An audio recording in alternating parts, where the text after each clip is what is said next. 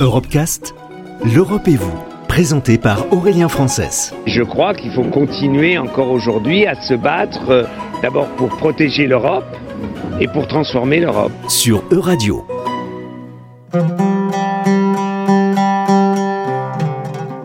L'hydrolien est considéré comme une énergie d'avenir, propre et renouvelable. Le principe est simple. Les courants de marée sont captés mécaniquement par une hélice. Des alternateurs vont ensuite convertir l'énergie mécanique en énergie électrique. En octobre dernier, l'Union européenne a boosté la filière pour les trois prochaines années grâce notamment au projet franco-britannique Tiger et ses quarante-six millions d'euros. Un projet qui doit démontrer la rentabilité économique de l'hydrolien par une production en masse.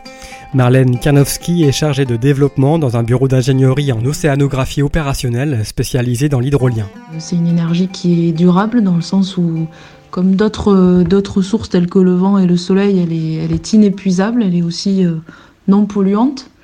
Un autre avantage qu'on a pu mettre en évidence sur les, les différents projets qui euh, se sont réalisés ces dernières années, c'est que l'environnement n'est vraiment pas impacté par euh, l'hydrolien. Donc en particulier, la faune et la flore sous-marine ne subissent pas de problématiques particulières liées à l'implantation de ces machines en mer. Parmi les autres avantages, on cite assez souvent celui de la prédictibilité. Les courants de marée, ce sont des choses que l'on peut prévoir à plusieurs décennies d'ici. Donc c'est extrêmement prédictible et fiable comme, comme type d'énergie. De façon corrélée, c'est une production d'énergie qui, euh, qui est différente du solaire ou de l'éolien et qui en particulier ne produit pas aux mêmes heures de la journée. Donc euh, voilà, dans un monde où on veut de l'électricité qui est à la fois propre et euh, disponible à toute heure de la journée, c'est vraiment très intéressant de pouvoir multiplier les, les solutions et d'avoir de l'électricité produite euh, à tout instant. Et puis un autre avantage peut-être euh, qu'on connaît moins de ces nouvelles technologies, c'est que la, la densité énergétique de ces projets est très importante dans un petit espace, avec une emprise spatiale assez réduite et souvent euh, assez proche du, du littoral, c'est-à-dire du lieu de consommation. On va pouvoir produire une quantité importante d'énergie. Donc on ne va pas avoir besoin de grands espaces pour, euh, pour installer les machines en fait. Chaque énergie renouvelable a certes des atouts et des inconvénients, mais euh, la réalité c'est que chacune a sa place dans, dans un mix énergétique décarboné où de toute façon il faudra mettre à contribution toutes les ressources si on veut arriver à un cent pour cent renouvelable. Ce qui est sûr, c'est que la mer, elle est clairement l'avenir de l'humanité. Elle l'a montré à, à plusieurs reprises. Après avoir un rôle de régulateur du climat absolument indispensable, elle nous nourrit quand même très largement.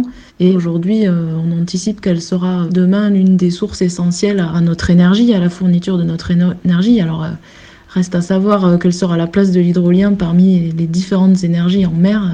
C'est encore un peu tôt pour, pour y répondre. Dans ce, ce projet Tiger, il y a un, un site européen phare, c'est celui de, de Paimpol, Bréa.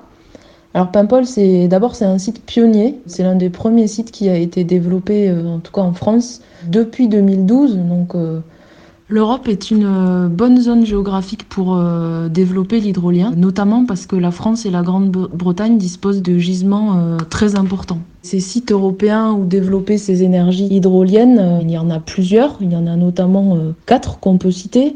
Donc euh, au large de l'Écosse, du côté des îles Orcades, il y a des gisements euh, très intéressants. C'est le cas également euh, au nord du Pays de Galles.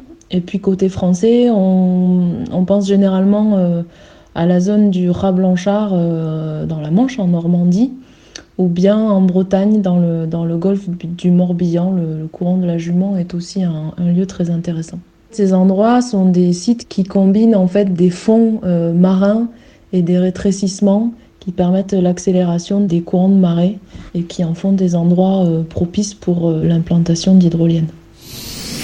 Retrouvez l'intégralité des Europecast sur euradio point fr.